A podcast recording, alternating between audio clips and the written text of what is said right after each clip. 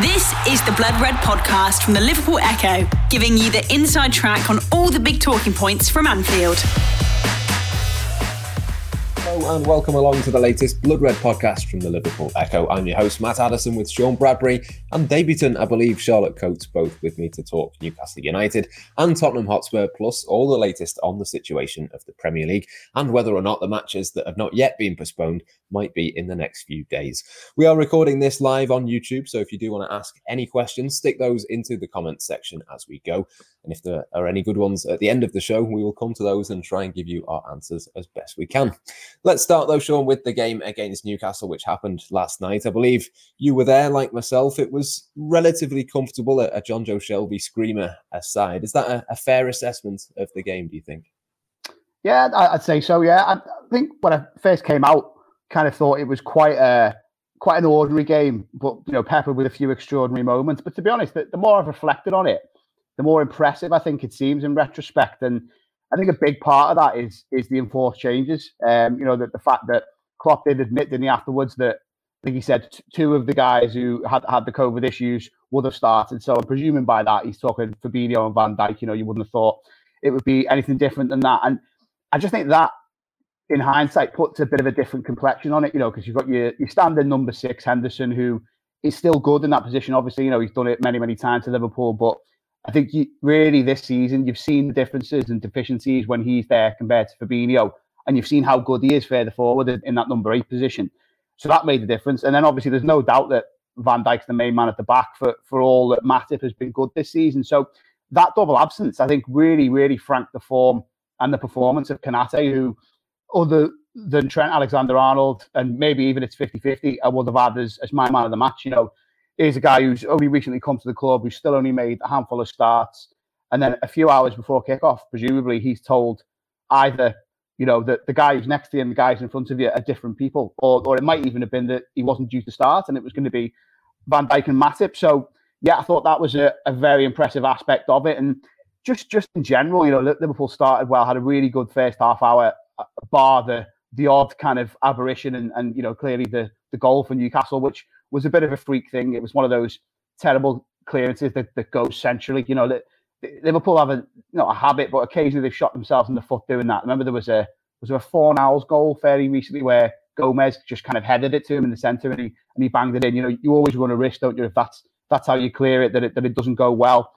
And I think there were the, the kind of ordinary phase of the game was probably from like 35 to 70 when there was a little bit of nervousness and perhaps you know the, the crowd weren't like sure that, Liverpool were going to hang on, but uh, realistically, you know, there, there, there, wasn't really much doubt by, by the end of it. You know, that made those couple of changes, didn't he? Know, when Keita came on, really freshened things up. Both look sharp and, and quite promising for the weeks ahead. Certainly in the case of Firmino, who, who will still be here.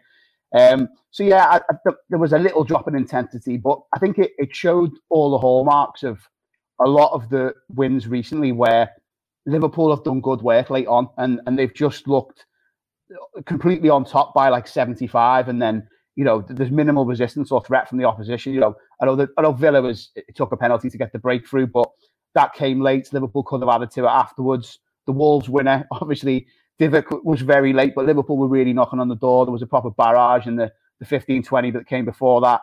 There was late goals at Goodison late goals against Arsenal. I, I just think this this team, what's so impressive at the moment is they're they're turning the screw at the right times. And I think you're seeing teams just look so tired in, in the last 20, maybe even half an hour against Liverpool. So yeah, I think, you know, what was a game that I thought was punctured by moments of quality, in reality probably reflected, you know, just how good this Liverpool team is uh, at the moment and, and hopefully going forward into the season. Absolutely, yeah. a really convincing performance, really, in terms of, of the attacking. Charlotte, another three goals on the board. Mohamed Salah now was equal Jamie Vardy's record, 15 consecutive games, I think it is, where he's either scored or assisted in the Premier League. The only thing seemingly that can stop him from doing that is having to go off to the African Cup of Nations. Yeah, well, he's obviously gone up another level, hasn't he? Well, he came first season, hit 40 odd goals and you're thinking everyone's calling him a one season wonder. So every season does it again. And uh, he, like I said, he's just gone up another he's gone up another level this season and he's now he's the man who like in the past Mane was doing it, Firmino was doing it, and they still are. But Salah has just he's he's now the man that Liverpool look to when things are tough, like the City game, first half. We were lucky to go in at, at nil nil, but then um, Salah just does he just does magical things, doesn't he? Where you don't like he, he's just got that special talent where only a handful of players in the world can can do what he does, and that's what wins titles, stuff like that. When you need something from a player and he pops up and does it, but like you said, him going away, um, like whatever happened for the African Cup of Nations, don't think anyone knows at the moment, but um, him going away could be could be a huge thing for Liverpool. Yeah, absolutely. There was that chance that he missed with his right foot in the first half, and a few people just turned around and, and said, "Oh, he's actually he's actually missed one," which is sort of sign of, of just how good he's been so far this season, Sean. But I think um, we should probably talk about Ibrahim Konate as well. I mean, you mentioned him before. Obviously, comes in for for Virgil Van Dijk. How impressive do you think he was, and, and how well has he settled into this Liverpool team? Oh, hugely well. I mean, you know I, I, can't remember the stats off the top of my head, but you know, I think virtually every game he started, Liverpool have won and kept clean sheets in a lot of them. And the thing I've said this on a previous pod, but the thing that's impressed me most about him is is the changes of personnel around him. You know, he's done it with different centre halves, with different number sixes. He's played at both sides of, of centre back with different fullbacks next to him. Um, you know, and, and and here he was in the in the Van Dijk position and, and really excelling.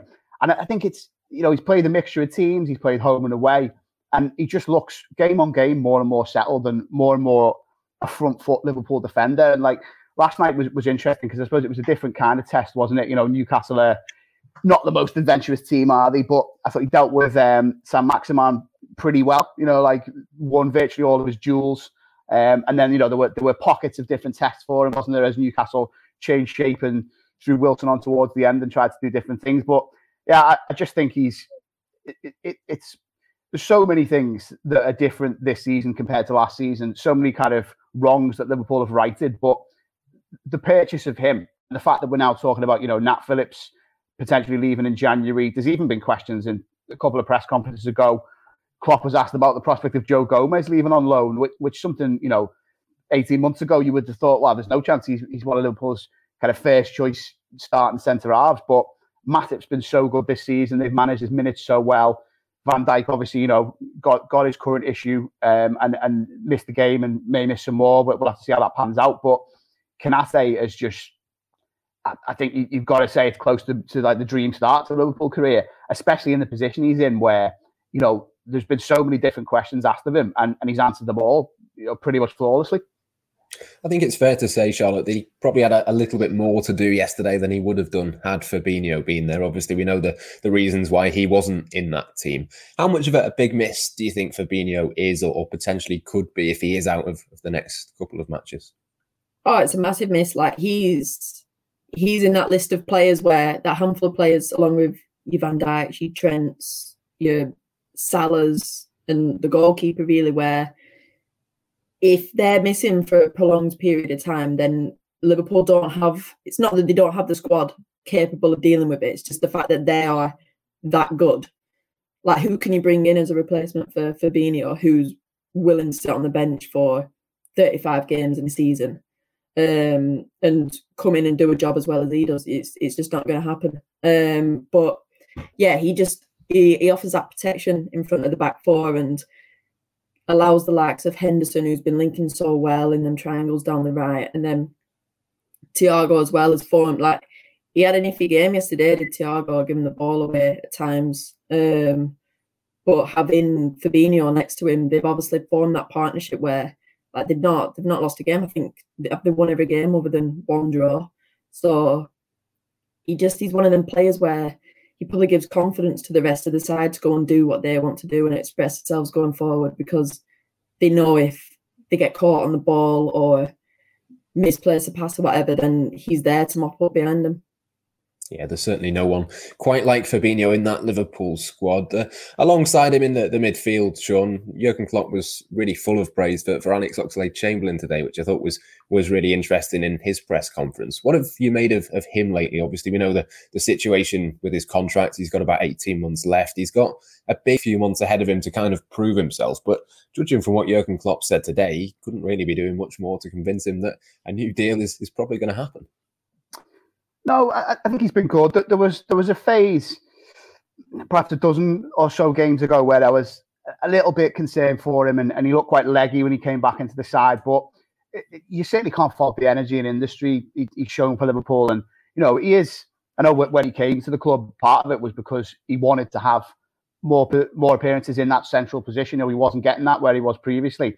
But you know, he, he does okay, doesn't he? When when he's when he switched around, and I know it didn't perfectly go to plan against Villa in terms of having him in that number nine position. But he put a good shift in, I thought, at least for the hour he was there. He, he didn't lead the line in the natural sense that Firmino or Jota can. But, you know, he, he, he gives us all, and that's kind of all you can ask for. I, I would say, though, that if I was him, I, I, I, know obviously the African Cup of Nations is coming up, as we've already said, and the flash we saw of Naby Keita towards the end of the game might only be a flash. You know, there, there could legitimately only be a couple more games before he he goes away for that tournament. So in January, you probably have to say there would be more opportunities for Oxlade Chamberlain. But I think the way that Keita started the season and the way that Henderson's played when he's been further forward in that number eight position, the kind of snapshots we saw of Harvey Elliott before his cruel injury. Uh, you know, it, it doesn't work as bluntly as it's at Liverpool. It, it's horses for courses. There's always rotation, but I think Oxlade Chamberlain is arguably below all them in the pecking order for, for a number eight despite how well he, he has done in recent games. I think the one thing you'd have to look at is is perhaps lack of output. You know, like that a lot of those guys. You know, Henderson's been doing it. Keita was doing it early on. We know that Elliott can do it. They're they're providing that little bit more um, in terms of, of, of goals and assists, and that's one area where you question Ox a little bit. And there was a couple of times last night where he got the ball. It was like a you know not quite a three on three, but he was he was bursting forward with it and didn't quite get his head up in time. I think he, he almost wants to have a direct contribution. Whereas in, in, those occasions, you know, looking up and seeing one of the wingers peeling off and trying to get the ball to them would have been the right call. But you know, you, you can't knock him too much. He's he's he's done he's done what's required of him in recent weeks, and you know, he's he's you can't argue with the fact that he's been part of this run that Liverpool have had since West Ham, where they've they've they've done so well and, and won virtually every well, they have won every game, haven't they, since then? So yeah, I, I think he could be very happy with his work for now, but there is still that lingering concern about uh, bluntly where, where he is in the squad hierarchy in midfield. But this period now has proved that there will be opportunities for him, and maybe he's just got to do that a little bit more by the end of the season to to really take hold of them yeah, it's uh, approaching that time of his career as well, isn't it? Where it's a big decision for him in the summer, and not just you know for him, for for the club and for Klopp and, and everyone else involved as well to, to have a think about. But at the other end of, of the spectrum, almost, even though he is quite experienced at, at this point, Trent Alexander-Arnold was another one, Charlotte, that Jurgen Klopp was really full of, of praise for. Obviously, goals like the one that he scored yesterday help, but there's a lot more to his game than that. And I thought it was really interesting actually, and I don't know whether this came across as, as much on the television as it did inside the ground. But he seemed to to be, to be taking up a really central position. He almost was playing in midfield. Obviously, that's a conversation we've had plenty of times about whether that's something for him. But from his, his usual position at right back, it, it really did stand out against Newcastle that he was really inside, really sort of probing from that central position. Is is that the next evolution, do you think, of, of Trent Alexander Arnold and, and how well can Liverpool get him to play that role? Yeah, I think I think so. I actually I, I did mention that yesterday when I watched the game that I think it was just early on he was just walking around in the centre circle, um, and it reminded me a bit of when uh, Barcelona played against Arsenal in the Champions League, and they just completely outclassed them, and Dani Alves was just running up and down the middle of the pitch, and we all know how good he were. Um, but yeah, I think it's tough one because obviously we know what Trent can do from the right from right back and the time he gets on the ball. Obviously, you pick the ball up in centre mid and people are on you. You're having to turn. You're receiving the ball with your back to play a lot of the time, whereas Trent's picking it up in that position and he can see the whole pitch. So probably already knows what he's going to do before he gets the ball. Um, but I feel like him kind of having the freedom to go and dictate the game how he sees fit um, is probably the way forward for him, and that and I feel like that's what's happening this season. He's taking it on like on himself to move into positions where he feels that he can affect game better. Um, like just look where his goal came from. He was left top left of the pitch. Um, so if he's doing stuff like that, like his assists this season, is he on seven already? So I think he's already equaled his goals and assists for last season, and we're still we're not even in 2022 yet. So he's just he's going up levels and levels, and at 22 years old, it's just it's scary really to see how good he can be yeah, I don't think anyone's created more big chances this season. I'm sure I read that earlier on for, for Trent Alexander Arnold. So certainly getting back to, to the real top levels that we know he can produce.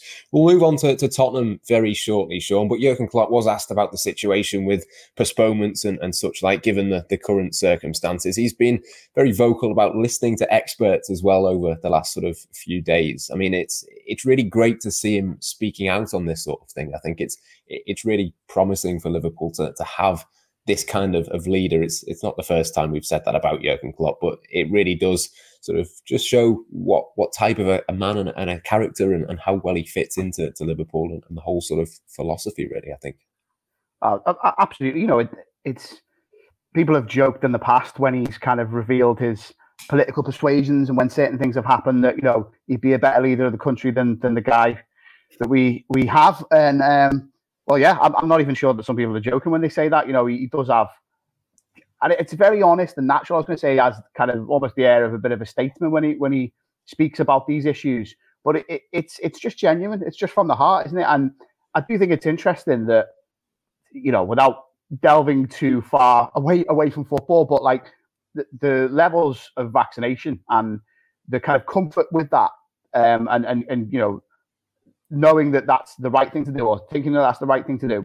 The levels of that within the Liverpool squad seem to be very, very high. And you know, you, you've I know Klopp's he's been at pains a couple of times to say that he hasn't really had to like force out on the players or or say that to them too much. But you know, it, it, he said it in press conferences. He said it in his program notes um, yesterday about how he thinks getting a vaccination is is a move for you know solidarity and togetherness, and and you know it's just the right thing to do. And personally, I think that's absolutely spot on. And uh, yeah, I just think it's you know, it, it's the right thing to say and and to do in a, in a wider kind of societal sense. But uh, I also think a lot of the arguments he's put out there about like transparency and things like that, it's surely it's, it's going to be quite helpful to Liverpool in a footballing sense as well. If you know more of the squad are protected, and you know, and we said this last season, didn't we? That, that there'll be a point where COVID amongst professional footballers is almost like an injury, and you know, it's like right, well, they've got that, they'll be out for a couple of weeks, and and it's been strange this season because until this this latest variant, it kind of at times didn't really seem to be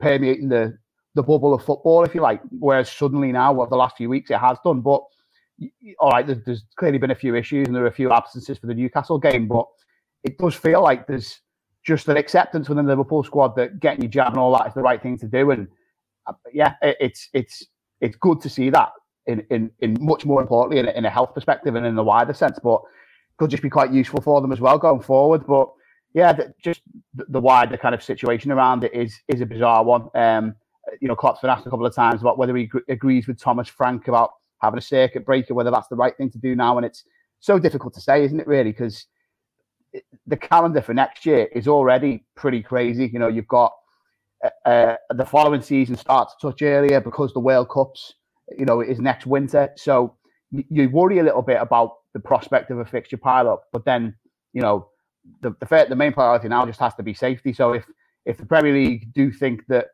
getting their house in order for for a week or so and taking another look at the calendar and making sure clubs are doing absolutely everything they can to make the players as safe and as protected as possible is the right thing to do, then you know it's got to be considered. But um, yeah, hats off to Jurgen. He's he's he's a shining light through all this, and you wouldn't expect any different. The Blood Red Podcast from the Liverpool Echo. Yeah, absolutely. I mean, we can only sort of speculate over the next few weeks what might happen, Charlotte. I mean, it, it does sort of feel, though, to me like something has to happen. It, it kind of had a, a bit of a, an air of inevitability last night that that might be the last time we see Liverpool, but we, we just don't know, do we? It's, it's still very much an open situation at this point. Yeah, I feel like back in March 2020 when all this kicked off, that Atletico game, I mean, obviously it shouldn't have been played, um, but last night didn't it didn't feel like that as such because COVID's been here for a while and we know the situation and the Premier League have come out and said they're going to try and play the games as well as well as they can really. Um, but it just seems like this weekend going into the fixture list and five games called off and it just feels like this like the Burnley Watford game the other night where did they call it off like an hour before kickoff or something? And Watford fans had travelled up from London so it's just like like Klopp said more transparency is needed because not just for the club for the players and and the managers but for the fans because they're traveling like they're traveling the country to find out an hour before kickoff when they've spent hundreds of pounds that the game's then called off. So yeah, it is. But like like Klopp said though, if you do a week, like take a break for a week or two, the cases are still there. So it is a difficult thing to do because where do you fit the games in? Yeah, it's a really difficult situation, isn't it? I know that the World Cup is next year. The UEFA Nations League, I think, is going to happen between seasons. Quite how that's going to mm. happen, I don't know. But it's a, a really sort of strange balancing act for, for the Premier League and, and one that they're going to have to think about really closely, I think, over the festive period. But assuming that things stay as they are now as we're recording, Sean, it's Tottenham for Liverpool at the weekend. A, a Tottenham side that sits seventh but have only played 14 times because of their own recent postponements. I mean, what have you, have you made of them this season? They've changed manager. They're seemingly struggling. They can't score a goal, but they're not really out of contention for the top four at the same time as all of that. No, this is it. And obviously their delayed games are racking up. So it's a bit of a kind of false perspective almost, isn't it, on them where they are on the table? Um, it, it, it's tricky to judge. Uh, yeah, it, it's it's it's been a strange one. I suppose you kind of concentrate on on the whole Harry Kane situation, which I guess was in part a hangover from all the drama of last summer, and you know, would he stay? Would he go? Where would he end up? But that that's been that's been the bizarre thing for me because you know he's he's only scored one Premier League goal, hasn't he? And you know, Son's still doing well for them.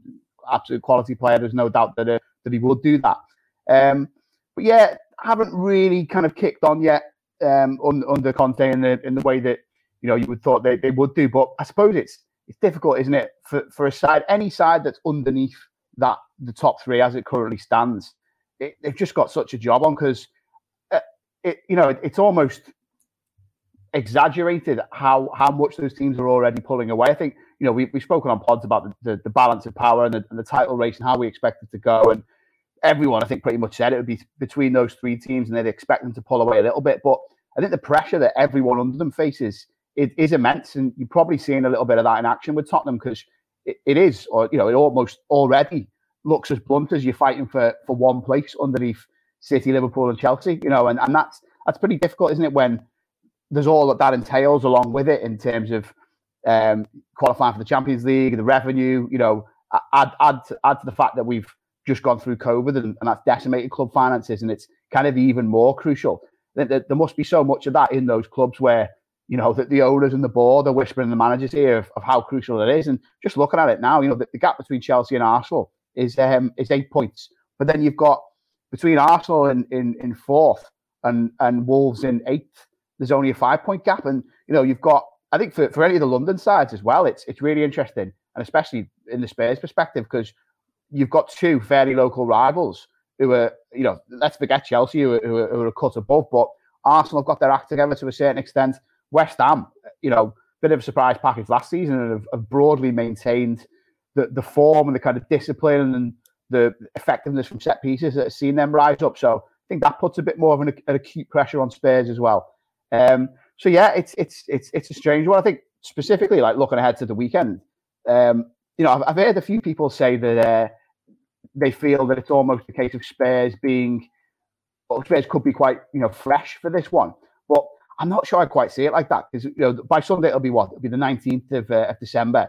They've missed three games, so they, have not played the game, albeit they comfortably beat Norwich. But they've not played the game since the 5th of December. So that's essentially a kind of whole international break with your squad being walloped by COVID and certain players potentially still recovering from that. Others who, who've had to isolate, training disrupted. You know, the guys who are back, and even the ones who maybe haven't had it, how much time have they been able to spend on the training ground? How much tactical work have they been able to do with all of their teammates? So I think even with the couple of absentees that it seems Liverpool will still have going into the weekend, and you know who knows that the list could increase there. I think if the game goes ahead, unless Liverpool are missing, you know, five or six or seven first team players, I think it's advantage Liverpool. You know, Spurs are still in kind of transitional mode of discovery, really, aren't they? With this huge pressure about can you get fourth place this season, hanging over them. So, yeah, I'd, I'd be quite confident for Liverpool going into Sunday. I think, I think Spurs will, by the end of the season, get their act together a little bit, but it might not happen anytime soon. Yeah, they've still got danger men in Harry Kane and Heung-min Son and, and, players like that, Charlotte. Even if they've not scored loads of goals, they do have the potential to do that. In the past, though, it's probably been a lot more apprehension from a Liverpool perspective about going there this weekend. If the game does go ahead, it doesn't really feel to me like there's much to be scared of. Is is that sort of a, a view that you'd share on? Yeah, I mean the form the form Tottenham have shown this season is it's not really one to be intimidated by if you're Liverpool because the three sides, City, Chelsea, Liverpool, are just. It seems as though these sides, like your Arsenal's, remember when after international break when Arsenal came to Anfield and had they won four or five on bounce or something, and Liverpool had just come off a loss, and but once Liverpool turned up, it was only going one way that result because there's just such a gulf in in the quality of the sides. It's just you feel like Sunday's result, even if there's no Van Dijk, no Fabinho, which of course will be a miss and will give Tottenham confidence. But you just feel that if Liverpool turn up and play to eighty percent of what they're capable of, you just you just know that Liverpool are going to win. Like they've got the, the experience they have. They've won the two the two previous games at that stadium. So just the experience, really. Though I think I feel that they just know how to win games in these tight these tight fixture lists. They just keep rolling on in December where it's just result after result and keeping pace with City. We've been there and we've done it. So it just seems it's like almost inevitable that it's just going to be one of them again. The Blood Red Podcast from the Liverpool Echo. Absolutely, it does sort of feel inevitable without wanting mm. to jinx them ahead of Sunday. But uh, just before we get to, to, picking our teams then for the game, we did ask for your questions a little bit earlier on in the show as we are recording this live. There has been a, a couple that have come in, so I'll send one of them over to you, Sean. Uh, Lucas says, Are you worried that Liverpool will lose ground for the title race during AFCON? Assuming, of course, that, that AFCON takes place. How much of a, concern is that? I suppose the fact that Roberto Firmino is is back now is probably a, a timely boost for them with regards to that. Yeah, absolutely. To be honest, I, I was never hugely concerned by it because, in, in the first place, really, because you know, okay, the, the there were questions maybe last summer when we knew that this was coming about the depth Liverpool had an attack, but uh, when the fixture list came out, I think that was the, the first point where you thought, well, hang on, how, how bad really is this going to be? Because you know you, would have an FA Cup game um, and then Brentford and Palace, where with the best will in the world, I think the Palace game could be tricky. And you know, in fairness to Brentford, they have they have held Liverpool to to a draw this season, albeit a bit of a crazy game that Liverpool were ahead in twice and you know should should really have won. But they're two sides where you think by this point of the season, and especially after quite a grueling festive fixture list, albeit one which has now been COVID COVID hit. I think playing playing teams like that in January is is no bad thing. You know when they they're just looking for a bit of respite and, and it doesn't come, and suddenly Liverpool turn up and it, it's just absolutely not what you want. But a lot of Liverpool's fringe performers uh, are looking so good at the moment. I mean, as you said, Firmino's back. Saw small glimpses of him against Newcastle. Looked quite sharp. We'll we'll see how that plays out over the coming weeks. But he's just a class act, isn't he? He's a top operator, and there's no doubt that he'll do well in January you know, Jota's still going to be here. He's the he's the joint second highest goal scorer in the league, isn't he, behind Salah? Um, and and has just looked, apart from his Wolves miss, he's just looked excellent really all, all season. So there's that. There's there's Origi who'll, who'll turn up and decide to score a worldie in one of these games, no doubt as well. And I suppose you know the, the, the worry, if let's say it all does go ahead, the worry is what happens around that Chelsea game. But you know, look look as look at what's happened around Chelsea in recent weeks. You know, I think they've they, have been unlucky. They've still had games. I mean, you know, when they played Everton, there the the kind of stats, the XG, and all that suggested a very dominant performance. But that's not how it turned out. You know, you've got to put the ball in the back of the net and and get it past Jordan Pickford on this occasion, and it was one-one. So uh, th- that game is a little bit of a concern. But obviously, whatever happens with regards to whether players can go to AFCON if it goes ahead at that point, Chelsea will also be affected. It won't just be Liverpool. And uh, you know, I do think a Liverpool front line that contains Firmino and Jota, and you're building from there, albeit without Mane and Salah, is is still a strong one. And again, you know, fixtures and COVID dependent midfield and, and backline are going, to be very very strong. So yeah, I, I, to answer the question, my, my concern is is is pretty minimal, um, and I would only caveat that by saying you know we just don't know how it's going to pan out, do we? Whether there will be more absentees enforced through coronavirus positives or, or, or other reasons. But as it stands right now, I, I, think Liverpool will be looking at four points minimum from those league games. And, you know, if, if they don't get past Shrewsbury in the FA Cup uh, with, with whatever team they'd be able to put out, then there's, there's bigger problems than just January. Yeah, absolutely. Yeah, there's still plenty of games to, to come to before then. The, the other question we've had submitted, Dylan Lewis, with this one is a, an interesting one that I'll give to, to you, Charlotte. Who do you feel has made a bigger step up in quality under Jurgen Klopp, Trent Alexander Arnold or Mohamed Salah?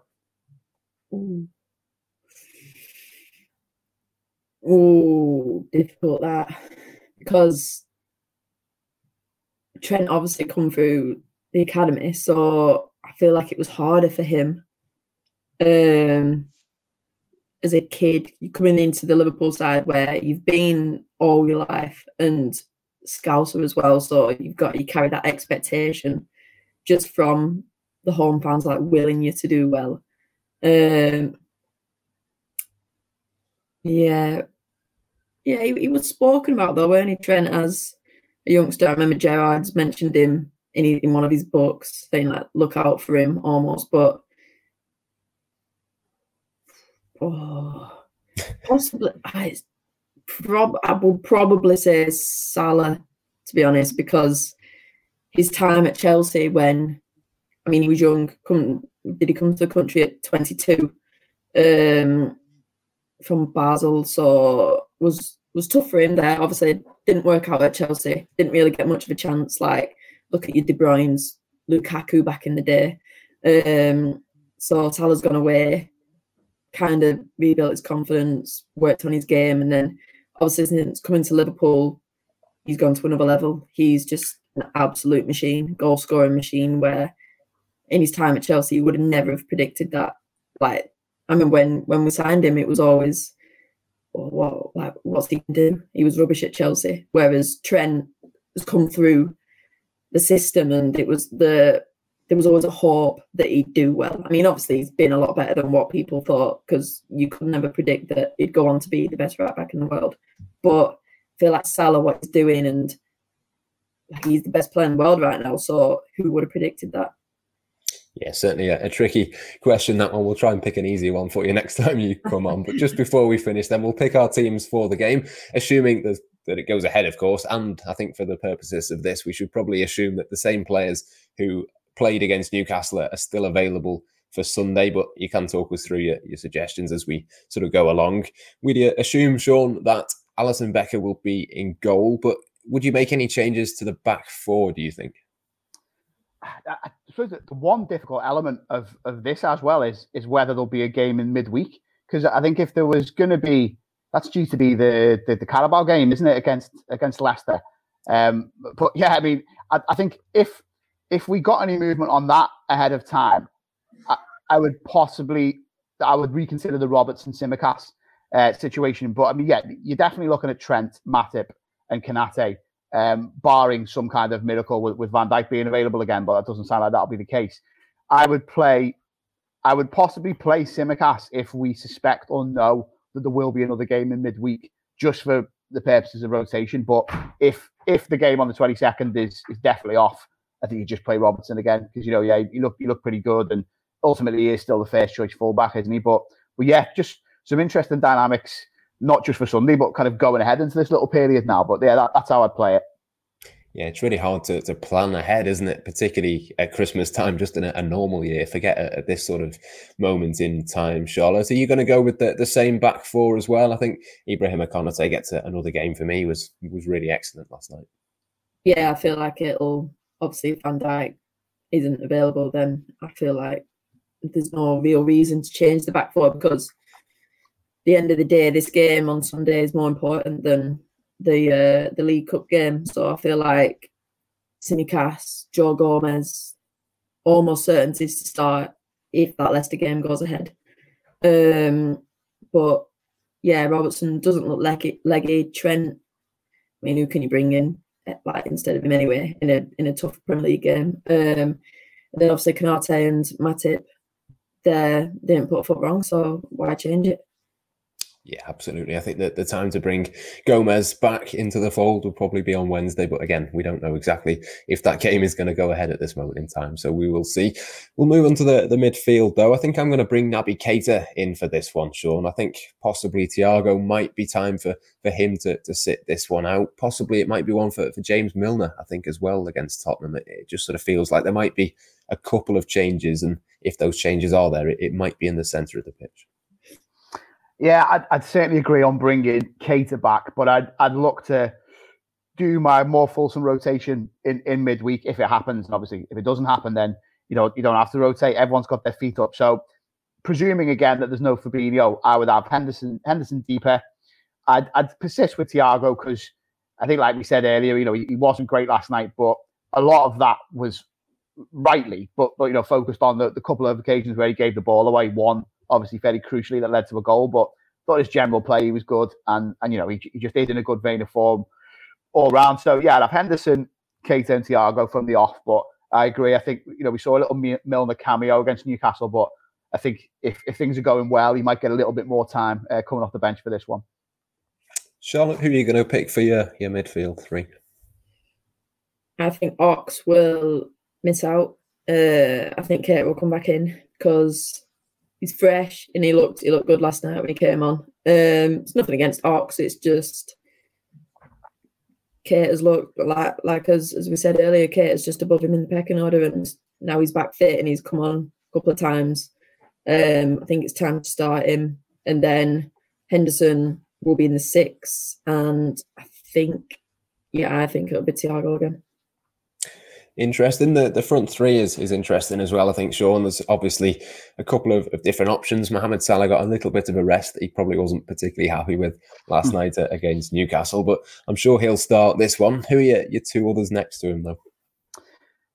It's tricky, isn't it, to fully assess the, the condition of Firmino, but it but it does feel like Klopp's taking his time with easing him back in and now that he has, you know, had a, a few minutes against Newcastle, I'd, I'd look to start Firmino I'd probably say Firmino flanked by Salah and Jota, which obviously isn't normally where we see Jota putting him in the Mane position. But yeah, you know, I think Mane's been a little bit unfortunate in recent weeks, but you'd have to say he hasn't been as incisive in front of goal as, as the other lot.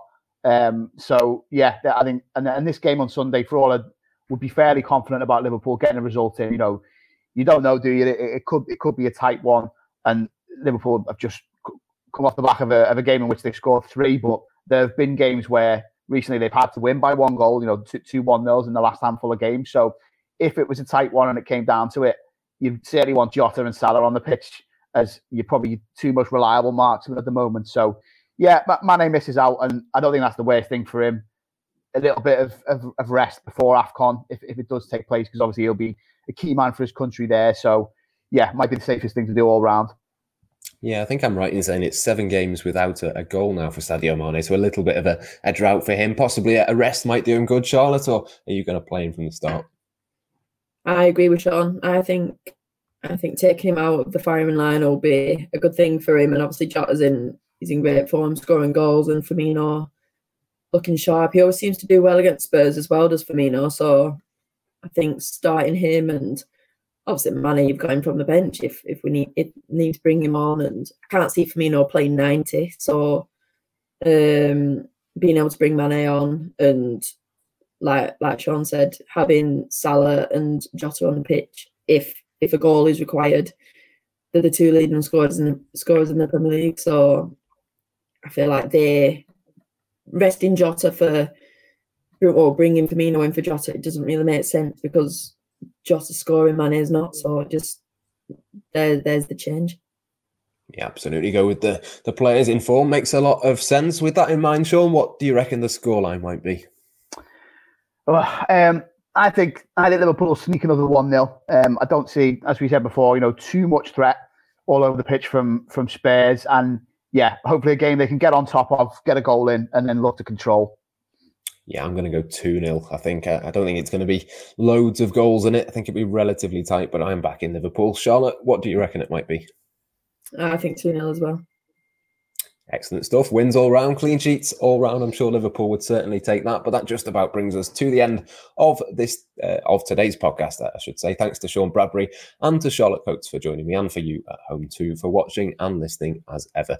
I'm sure you know by now that we'll have the coverage of the Tottenham game and the developments that take place around that across the Echo, Liverpool.com, and Blood Red. And we'll be back on Monday with the next episode of this particular podcast to discuss that and preview the Carabao Cup clash with Leicester City assuming that that one goes ahead. Until then, though, it's goodbye for now. You've been listening to the Blood Red podcast from the Liverpool Echo.